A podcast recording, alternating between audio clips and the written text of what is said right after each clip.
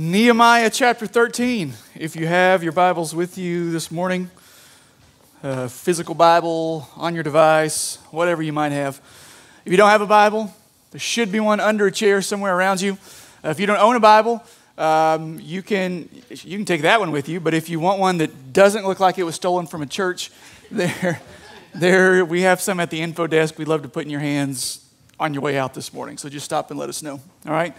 Um, hey, we made it. This is week thirteen, the final week of our Nehemiah series. We've thirteen consecutive weeks in one book of the Bible, um, twenty-five percent of the year in one book of the Bible. That's one way to look at it. It's, we've, we've been here for a while, okay?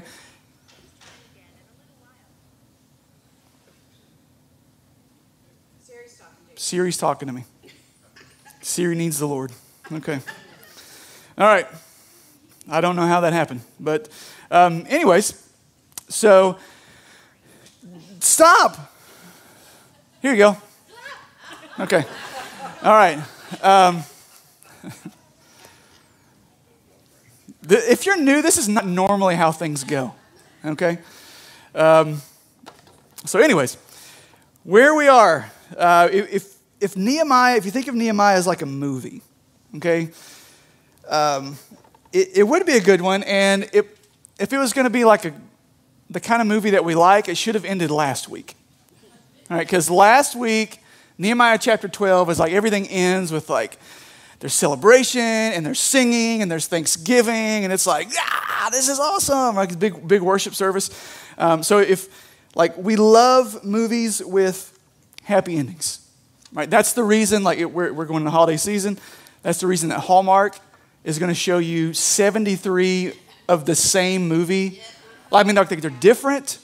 They have different character names, different small towns, but it's all the same plot line where, like, the successful person from the big city comes back to the small town and falls in love with the baker or the flower shop person or the coffee shop person, and everything works out happily ever after. And you eat it up because we love stories with happy endings, okay?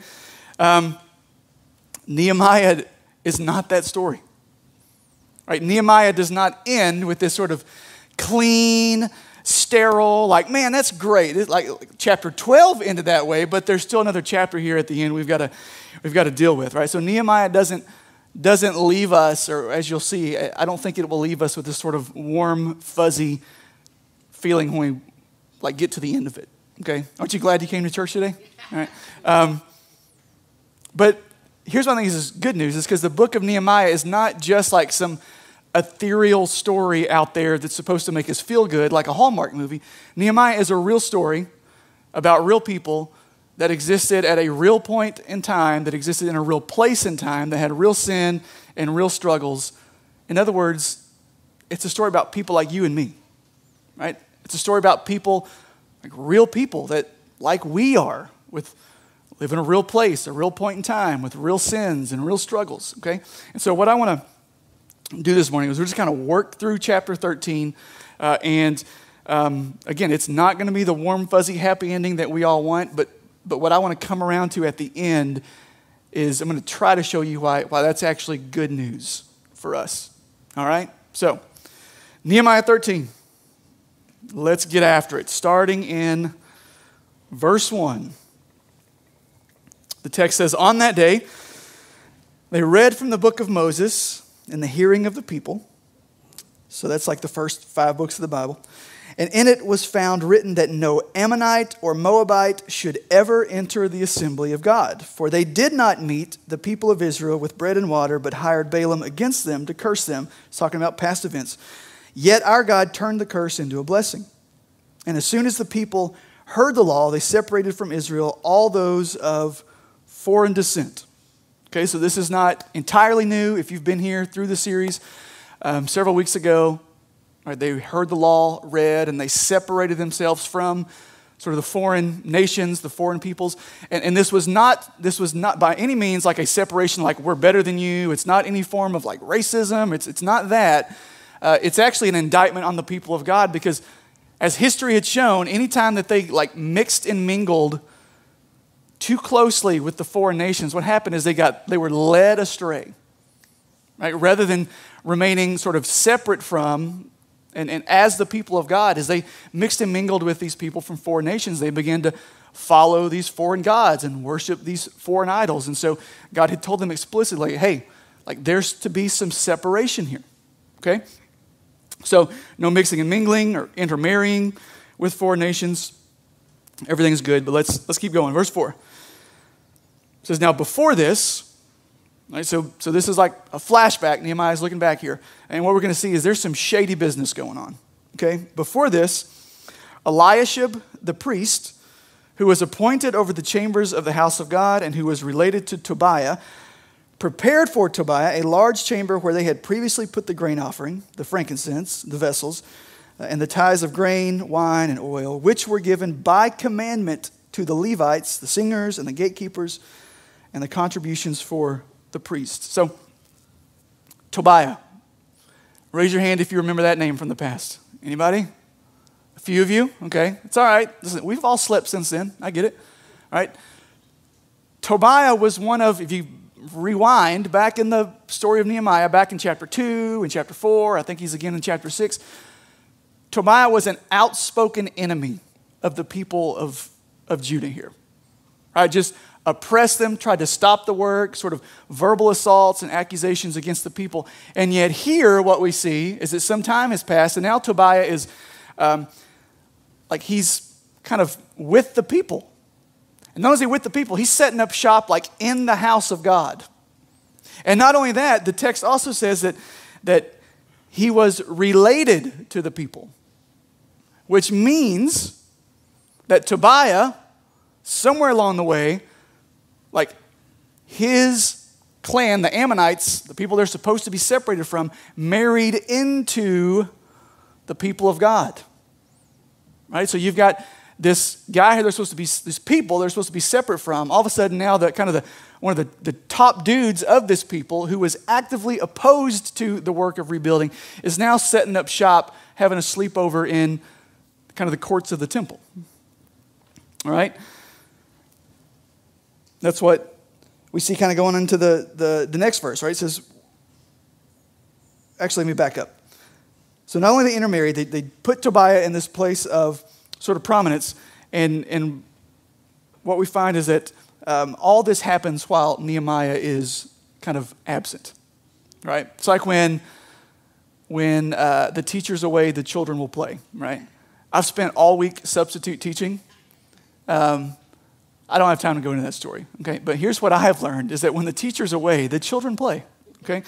Verse six, while this was taking place, this is Nehemiah talking, I was not in Jerusalem. For in the thirty-second years of Artaxerxes, king of Babylon, I went to the king. And after some time, I asked leave of the king and came to Jerusalem. And then I discovered the evil that Eliashib had done for Tobiah, preparing for him a chamber in the courts of the house of God. So at some point in this rebuilding process, Nehemiah goes back to the king of Persia where he was, if you remember in the very beginning, we saw that Nehemiah was a cupbearer to King Artaxerxes, king of Persia. So at some point in this process, Nehemiah goes back to, uh, to serve as a cupbearer. Okay, we don't know how long he was gone. Inclined to believe it was a while because he had to ask leave again. Okay, so Nehemiah is gone. And when he comes back, he like walks in and he's just like, what has happened here? If you parents with young children, you know this. You leave the room, it looks nice, and then you come back, like you walk into the kitchen to get something to drink, and you come back and you're like, good night. What happened? And that's kind of what Nehemiah does here, right? He, he, he comes back and he is absolutely crushed by what he finds. All right, verse eight. It says, and I was very angry, and I threw all of the household furniture of Tobiah out of the chamber. And then I gave orders, and they cleansed the chambers, and I brought back there, brought back there the vessels of the house of God with the grain offering and the frankincense. And so Nehemiah sort of erupts in like righteous anger. I would say this is a good anger. Uh, and, and he begins to throw out all of Tobiah's stuff where it had been, been set up and, and kind of purges this evil from, from the house of God. Right, if you're familiar with your Bible at all, this is a little bit of foreshadowing to what we see happens with Jesus. Right? Get to the new pages of the New Testament. He shows up at the temple one day in Jerusalem and, and realizes that it's being overrun by money changers and people trying to turn a profit. And he was like, none of this. And he just like flips over their tables and, you know, cracks a whip and runs people out of there like Indiana Jones, okay? And so we kind of see like some, some foreshadowing uh, of, of that here. But, but what Nehemiah learns next is that there's much more going on than just the people of God sort of cozying up with the enemy, right? Look at verse ten. He says, I also found out that the portions of the Levites had not been given to them, so that the Levites and the singers who did the work had fled each to his field. Okay, context important. Back in chapter ten, the people here in Nehemiah, the people of, of Judah, uh, they made a covenant, kind of a recommitment with God. They said, we're going to do all these things that we have failed to do. And one of those things they said that they were going to do was to give to the ongoing work and ministry of the temple. All right, if you were to go to back to chapter ten, you'd find them say things like, hey, we obligate ourselves to this. This is something that we have to do. We have to tithe and give of our first fruits and all that so that the, the ministry of the temple continues. Okay, in fact, chapter ten ends with, with them saying like, we will not neglect the house of God. All right, but, but here, we see like they've just punted on that entirely. Okay, they've they've neglected the house of God. And kind of we see sort of the, the implications of that is because they've neglected it, the Levites who were sustained by their contributions, right? The Levites were those who kind of led the people in worship. They ministered to the people. Uh, they, they were sustained by the people giving to the work of the temple. Well, because the people didn't give to the work of the temple, the Levites have to leave, go work in their own fields, which means the worship of God had certainly waned, if not entirely ceased, when Nehemiah shows back up. Okay? So as a good leader that Nehemiah is, he addresses the issue. Verse eleven. So I confronted the officials and said, why is the house of God forsaken? It's like he uses the same language they used back in chapter ten.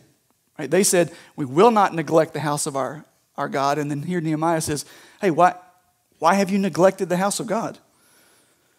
And then he gathered them together, set them in their stations. Verse twelve, then all Judah brought the tithe of the grain and the wine and the oil into the storehouses.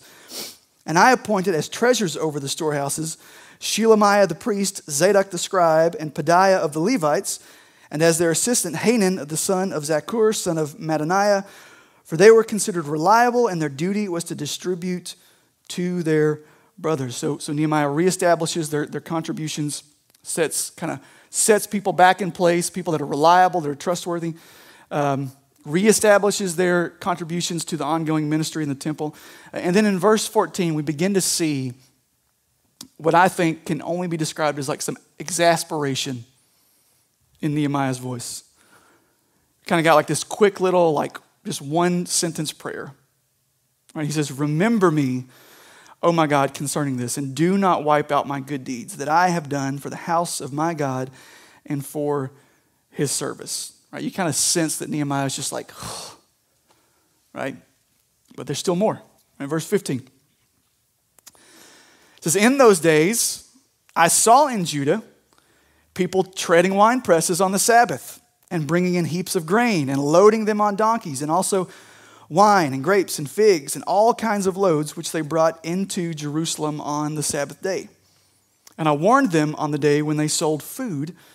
Tyrians also, who lived in the city, brought fish in, and all kinds of goods, and sold them on the Sabbath to the people of Judah in Jerusalem itself. And so, once again, if we were to rewind back in chapter ten, we'd see another one of the sort of covenant recommitments they, they make is, hey, we're going to remember the Sabbath, right? The kind of way that we said it a few weeks ago is they were recommitting to trust God and take him at his word. They looked out. There's a bunch of work that needs to be done in the city. There's a bunch of work that needs to be done, uh, whether it's on the wall or their homes. And they said, you know what? God told us that we need to take a break from our work. This is our opportunity to trust him, take him at his word. We're going to keep the Sabbath. And then here Nehemiah shows up, and, and what he sees is Uh, that, that rather than resting as the law commanded them, they're buying and they're selling and they're trading and they're just doing all sorts of business on the Sabbath. All right, so verse seventeen, Nehemiah confronts the people again. It says, then I confronted the nobles of Judah and said to them, what is this evil thing that you are doing, profaning the Sabbath day? Did not your fathers act in this way? And did not our God bring all this disaster on us and on this city? Now you are bringing more wrath on Israel by profaning the Sabbath." In other words, Nehemiah says, hey, what are we doing here? Right, the whole reason that we were shipped off into exile, the, the first point, it was because of our ongoing sin and rebellion and disobedience. Right, the whole reason that we're here trying to restore this broken city is because, like, right, our fathers' long obedience in the same direction. We've seen how this plays out. So why are we still here doing the same thing? Right, like, why are we doing this all over again? Right, and so once again, Nehemiah does some, some course correction. Verse nineteen. "As soon as it began to grow dark at the gates of Jerusalem before the Sabbath, I commanded that the doors should be shut and gave orders that they should not be opened until after the Sabbath." So Nehemiah is reestablishing the Sabbath as this holy day set apart. It says, "And I stationed some of my servants at the gates that no load might be brought in on the Sabbath day. Then the merchants and sellers of all kinds of wares lodged outside Jerusalem once or twice."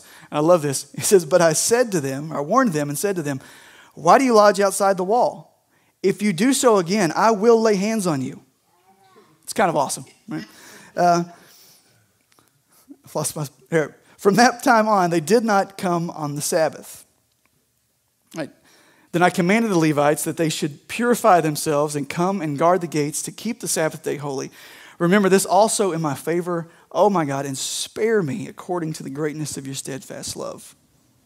Right? I, I kind of hinted at, I just love that Nehemiah's like, like I'm just inclined to think, Nehemiah was either like physically imposing or maybe like had some crazy in him. I'm, I trend towards the latter, and I'll show you here why here in just a minute. But um, because like he see, like he's reestablishing the Sabbath, and he sees these people that are kind of like flirting with disobedience still. Like, okay, well, we'll just kind of stand right outside the city on the Sabbath and just kind of wait. And Nehemiah's like, you do that again, I'll lay hands on you. All right, now this is why I think he was either physically imposing or crazies, because they hear that and they're like, you know what? I think we'll just I think we'll just leave. We'll just go ahead and go. All right? I, listen, I can't do that. I mean, what a pastoral tactic, right? Like, you do that again, I will lay hands on you. Like, I can't get away with that because, one, I would get fired. Two, ain't nobody intimidated by this, right? one hundred seventy pounds of, like, gangling arms and legs. Just, I got a wingspan. That's about all I got going for me, okay? Like, I could just get one shot and then run away. That's all I got, okay? So, quick recap. Here's where we are. Right. In Nehemiah's absence, right, the people are basically letting the enemy have a sleepover in the courts of the temple. Right, they're, they're neglecting their contributions to the house of God. They're profaning the Sabbath. They're breaking all these covenant commitments that they made just a couple chapters ago. So surely that's all that's going wrong, right? Nope. Verse twenty-three. "In those days also, I saw the Jews who had married women of Ashdod and Ammon and Moab," the people they're supposed to be separated from. "And half of their children spoke the language of Ashdod, and they could not speak the language of Judah, but only the language of each people." Right? An- another, I-, I don't know what to do at this point. Right? Another covenant promise from chapter ten broken by God's people. All right, and then I, I think it's fair to say in verse twenty-five that Nehemiah has reached his breaking point. Here's what verse twenty-five says if you don't have a Bible in front of you. "And I confronted them and cursed them and beat some of them and pulled out their hair." Now listen, I don't know what pastoral burnout looks like.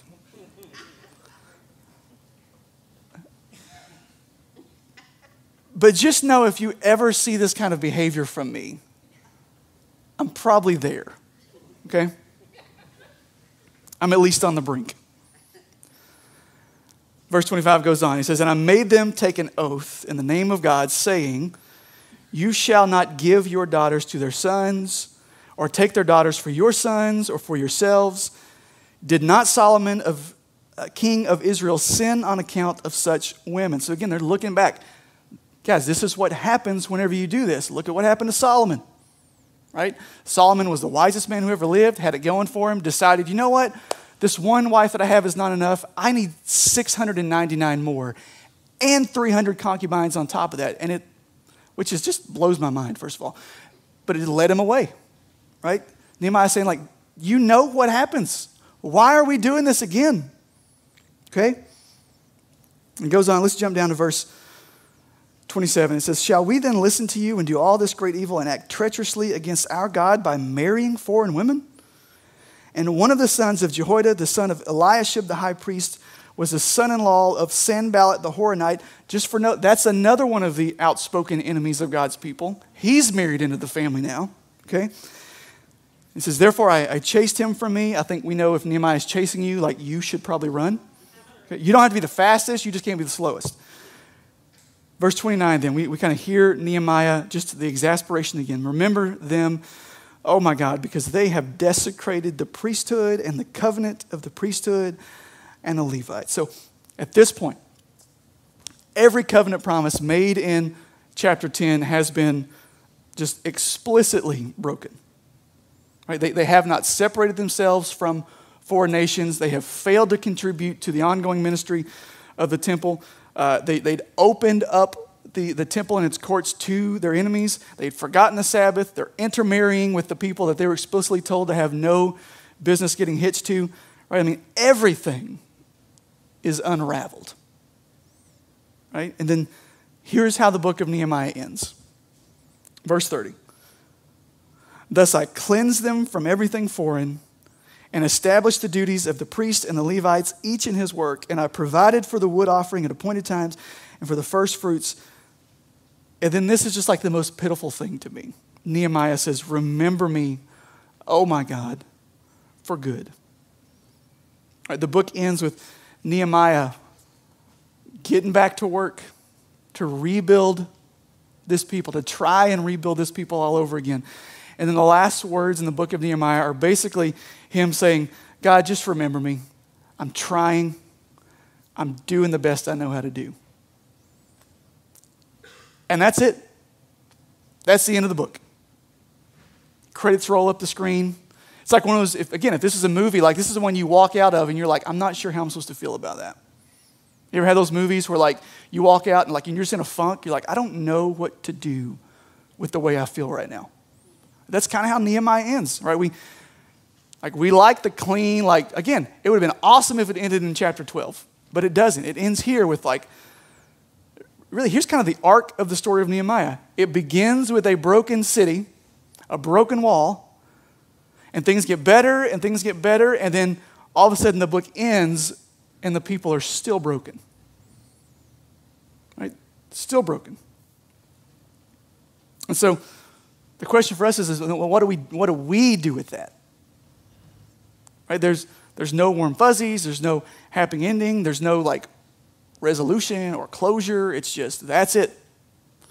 Right? And so here's what I want to do this morning is is just spend kind of the last few minutes of our time together thinking through um, what the story of Nehemiah teaches us about us. More importantly, what it teaches us about God. And then how do we live in light of that? All right, so here's the kind of the kind of the, kind of the big overarching thing that we see from the story of Nehemiah, what, what it teaches us about us, and that's this, that the people of God are a people in process.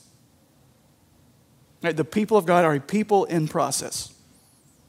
All right, I said this earlier, but I think we would do well to remember that the story of Nehemiah is not some ethereal, made-up story like the ones you see in movies. Okay, that's why movies can have the happy endings, because they're not real. They're not real life. Nehemiah is a real story, real place, a real point in time, real events, real circumstances, real sin, real brokenness, real struggles, right? And it's a real story, and real stories are rarely just kind of up and to the right. You know what I mean by that? Like, like the this idea that from the moment I become a Christian that everything else from that point just gets better and better over time. Now, I don't know what your story is if you're here and you're a Christian, a follower of Jesus. Right? I, I just don't know many honest testimonies that sound something like this. Like, I became a Christian and everything has only been better since then. No sin, no struggles, no fears, no doubts, no issues. Like, I just don't know a lot of honest testimonies that sound like that. Right? Now, I'm not saying that, that eventually things, like, yes, the Christian life is, it is, hopefully, like, better over time. But, man, there's a lot of peaks, and there's a lot of valleys, and there's a lot of, like, that's just the Christian life. And so if your testimony this morning is, is, hey, from the moment I became a Christian, everything's been awesome, never had any issues,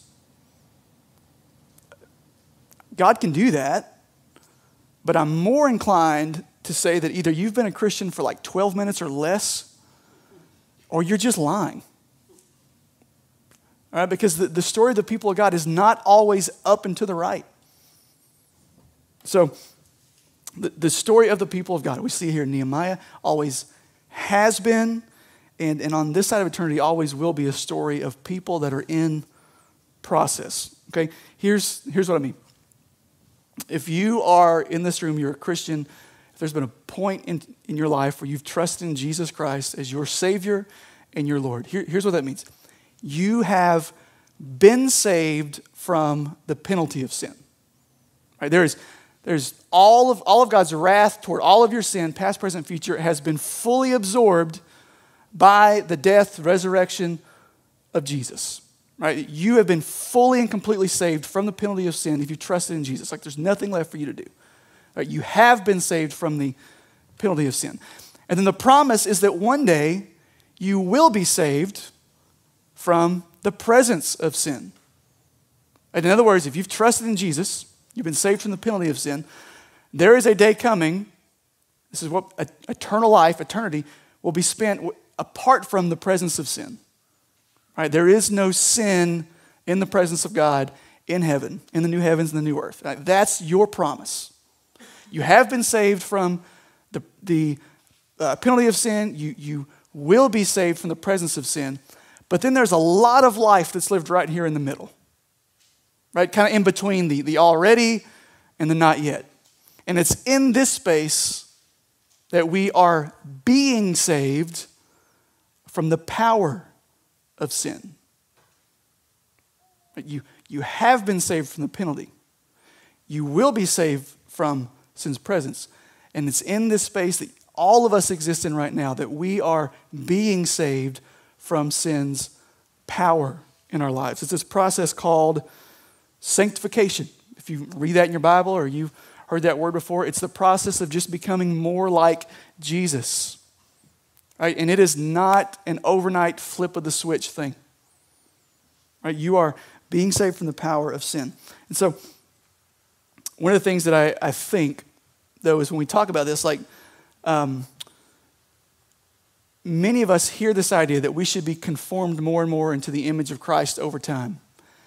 And we hear that, and, and I think maybe our first thought is just how unlike Jesus we still are. Right, like maybe, maybe you're just kind of haunted by the frequency, the consistency of your sin.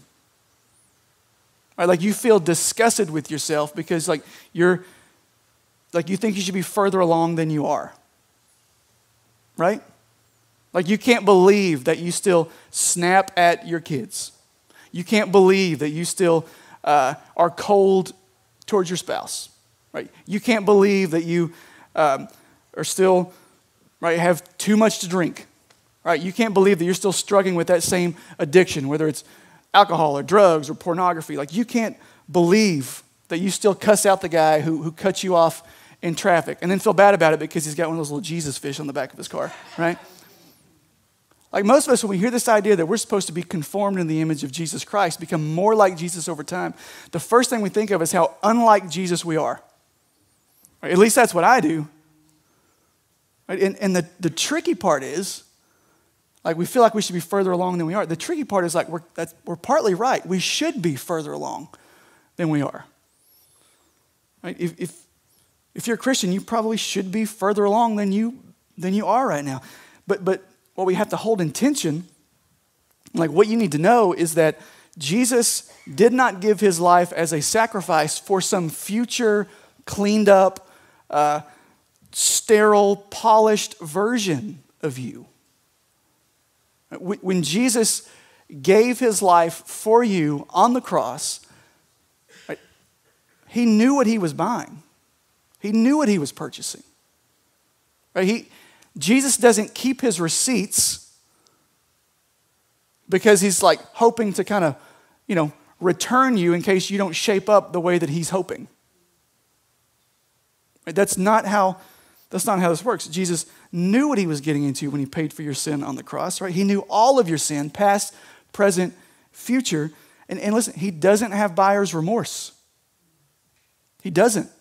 Like, we have buyer's. You ever bought things and you're just like, like, usually it's a car. You drive it off the lot and you're like, oh, why did I? Why did I do that? Like, it, I just feel like something you need to hear, like, Jesus doesn't feel that way about you. He knew what he was getting into. He knew it would be a long process, right? He did not expect the moment that you put your trust in him for all of your problems to be worked out. Right? He, he did not believe. Now, positionally, you are secure in Jesus Christ. But, but know that Jesus does not expect, like, you to live perfectly from the moment you put your trust in him. He knows it's a process because the people of God always have been, and on this side of eternity always will be, a people in process. Right? So, so let me, before I get accused of, of tipping the scales too far, let me say this. Hear me clearly. Sin is never safe. That's not what I'm saying. Like, we should never...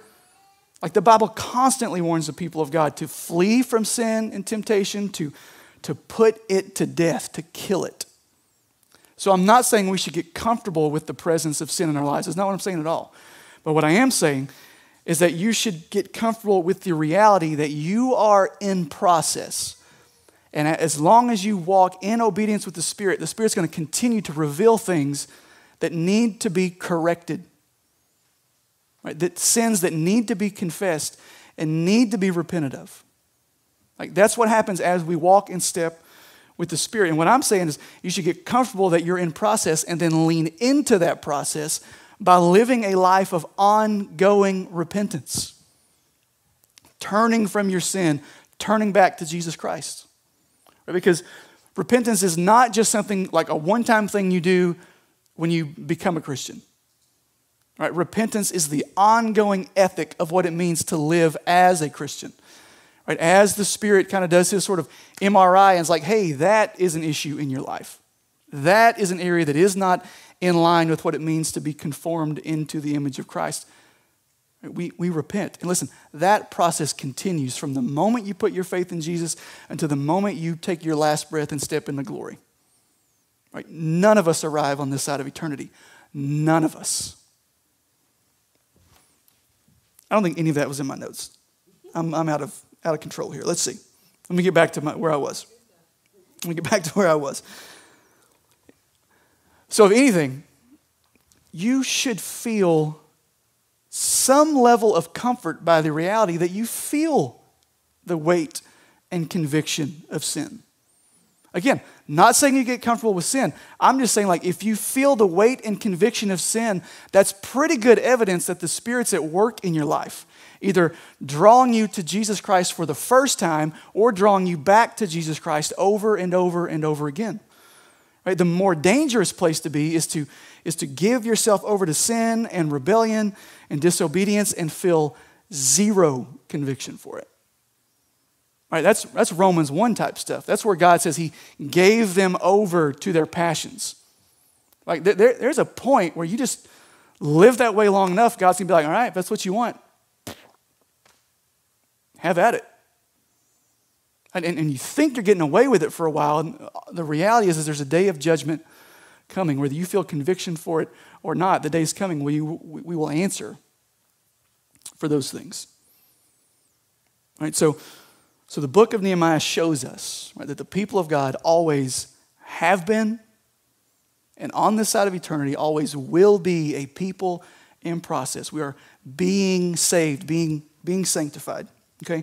That's what the book of Nehemiah teaches us about us. But it also teaches us something about God. Okay? This won't be as long of a point, I promise. I'll try to stick to my notes. So Nehemiah may have ended on a discouraging note, right? The story of the people of God there, uh, as recorded in the book of Nehemiah, ends on a discouraging note. But the good news is that the book of Nehemiah is not the end of the story, right? All throughout the Old Testament, there were hints and whispers of this coming Messiah, right? One who would come and save the people of God from their sin fully and finally and forever. And then, and then Nehemiah ends the way it does. And, and chronologically, Nehemiah is towards the end, if not at the end of the Old Testament. It's not that way in your Bible, but if we were to put the events of, of the Old Testament in order, Nehemiah would be very close, if not at the end of the Old Testament. And so this is how the story of Nehemiah ends, right? With everything broken, the people are jacked up and screwed up. It's like it's discouraging. And then what follows pretty soon after this is four to five hundred years of silence from God. No prophetic words, no visions, no dreams, like nothing. And so you have to imagine the people of God at that time wondered, did we go too far?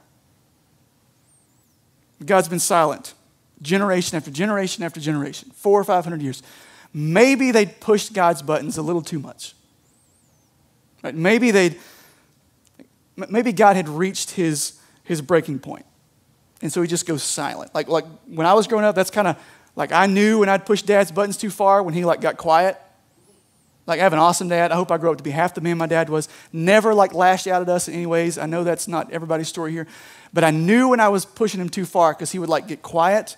And then he'd have, like, this little muscle in his jaw that would, like, like twitch. And that's when I was like, he's about to lay hands on me.